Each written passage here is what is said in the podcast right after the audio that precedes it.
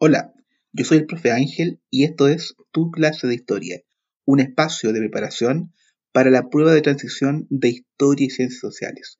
Bienvenidos.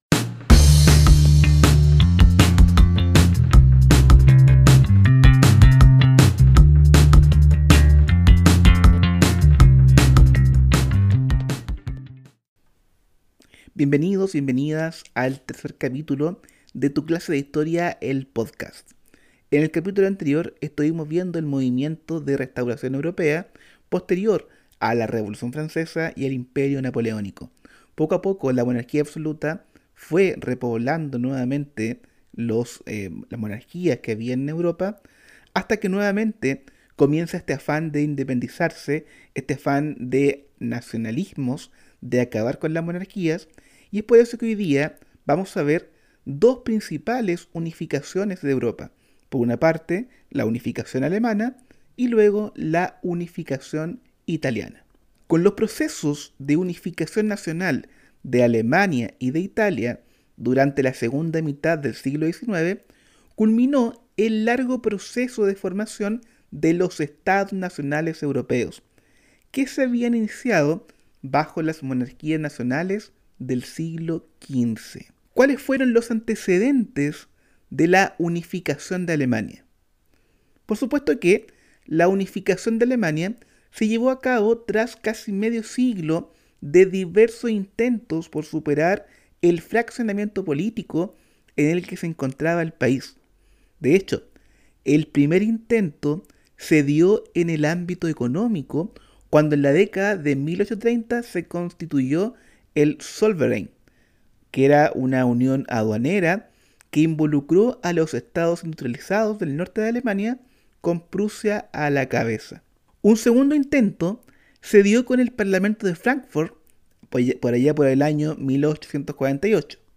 El Parlamento se dividió entre los partidarios de la inclusión de Austria en la Confederación y los partidarios de su exclusión para construir una pequeña Alemania.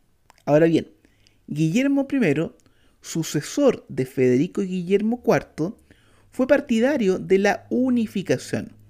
El rey nombró como canciller a Otto von Bismarck, un aristócrata que desarrolló una agresiva política que combinó la diplomacia con el poder del ejército prusiano a través de sucesivas fases de conflicto. Es por eso que ahora vamos a ver cuáles fueron estas fases. Fase número uno tiene por nombre la Guerra de los Ducados. En el año 1866, Prusia se alió con Austria en contra de Dinamarca. Aquí se recomienda que tengan un mapa a mano para poder ver los diferentes conflictos. Esta lucha se dio por el control de los ducados de Schleswig y de Holstein. Tras una fácil victoria, ambos países, Prusia y Austria, quedaron con el control de los ducados. Segunda fase, la guerra austro-prusiana. Justamente estos dos países que estaban en alianza, Austria y Prusia, poco a poco fueron surgiendo desavenencias respecto de quién debía gobernar los ducados. Para ello, se produjo la guerra entre austriacos y prusianos en 1866. En esta guerra salió triunfadora Prusia, obteniendo de Austria, además de los ducados ganados en la guerra anterior, otros estados más a su conveniencia. En el año 1867 se constituyó entonces la Confederación de Alemania sin incluir a Austria. Tercera fase. La guerra franco-prusiana. La guerra en contra de Francia terminó por unir a los estados alemanes detrás de Prusia. El ejército prusiano invadió Francia en 1870, lo que puso en fuga al emperador Napoleón III y después de buenas victorias sitió París. Cuarta fase, el Segundo Reich. El Tratado de Frankfurt del 10 de mayo de 1871 puso fin a la guerra. Francia cedió a Alemania los territorios del Alsacia y Lorena. Esos territorios son muy vitales por el carbón y en el siglo XX fueron foco de conflicto nuevamente. Y meses antes, en enero del mismo año, en el Palacio de Versalles, Guillermo I fue proclamado como emperador del Kaiserreich. Nacía así entonces el imperio alemán. Justamente esto del segundo Reich, después lo vamos a ver con Hitler, ¿cierto? Con el tercer Reich del siglo XX, y por tanto aquí se confirma que la historia prácticamente se va repitiendo, es cíclica, y toma la historia de la historia para seguirla construyendo. En el caso de la unificación de Italia, tenemos por antecedentes los primeros intentos de unificación por ahí por la década de 1830 a través de grupos liberales conocidos como de la joven Italia de Mazzini. Luego, con la revolución de 1848, se inauguró una nueva etapa de movilizaciones liberales y nacionalistas que culminó en pocos meses en la República de Roma. Tras el fracaso de todos estos movimientos, el único Estado italiano que se mantuvo con un régimen liberal fue el de Piamonte, bajo la monarquía de Víctor Manuel II. Este rey nombró como su primer ministro al conde de Cavour, quien lideró la Sociedad Nacional Italiana durante la década de 1850. Nuevamente para esto, es muy recomendable que ustedes estudien junto a un mapa para poder evidenciar los territorios y saber la ubicación de los mismos. Al igual que con la unificación alemana, acá en el caso de Italia contamos con tres fases de desarrollo. La primera fue la guerra en contra de Austria. Austria, y aquí se repiten los conflictos nuevamente con el caso de Alemania, en este caso Austria era dueña de Venecia desde 1820 y fue contraria al avance político y militar de los piamonteses.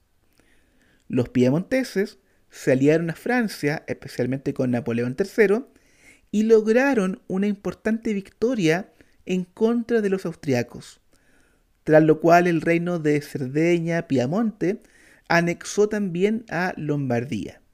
Como consecuencia, Víctor Manuel II decretó el nacimiento del reino de Italia aunque todavía no contaba ni con Roma ni con Venecia.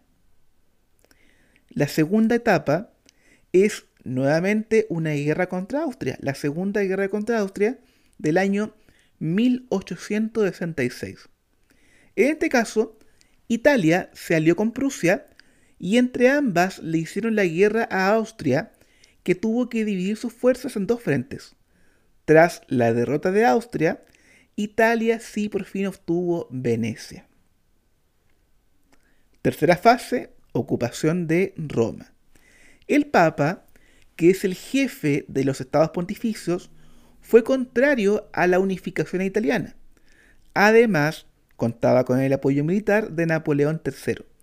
Por eso, aprovechando la guerra franco-prusiana, los italianos se hicieron con el control de Roma en el año 1870. Un año después, 71, Roma se convertía en la capital del nuevo, del nuevo Estado que tuvo en Víctor Manuel II su primer soberano nacional. Es decir, por fin Roma, ¿cierto? Fue parte de Italia y con esto el reino de Italia estaba totalmente completo, tal como hoy día lo conocemos. El Papa Pío IX, sin embargo, se negó a reconocer la nueva nación y se encerró como prisionero voluntario en el Vaticano. A este encierro del Papa se le denominó la cuestión romana. De hecho, el Vaticano y otros pocos estados más son los únicos que están dentro de otro estado.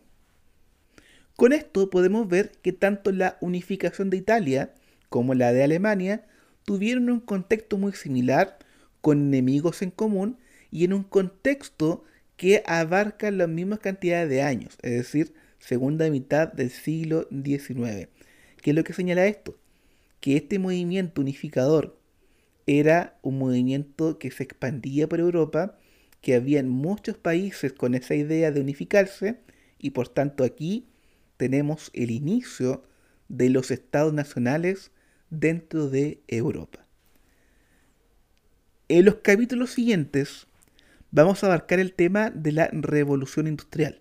Vamos a ver sus fases, los factores, el desarrollo y el surgimiento del movimiento obrero. Así que si te gustó este capítulo, por favor sígueme en el siguiente, compárteme y por supuesto estoy a tu disposición para acompañarte en este proceso. Que esté muy bien, estudia y por supuesto escucha tu clase de historia. Chao, chao.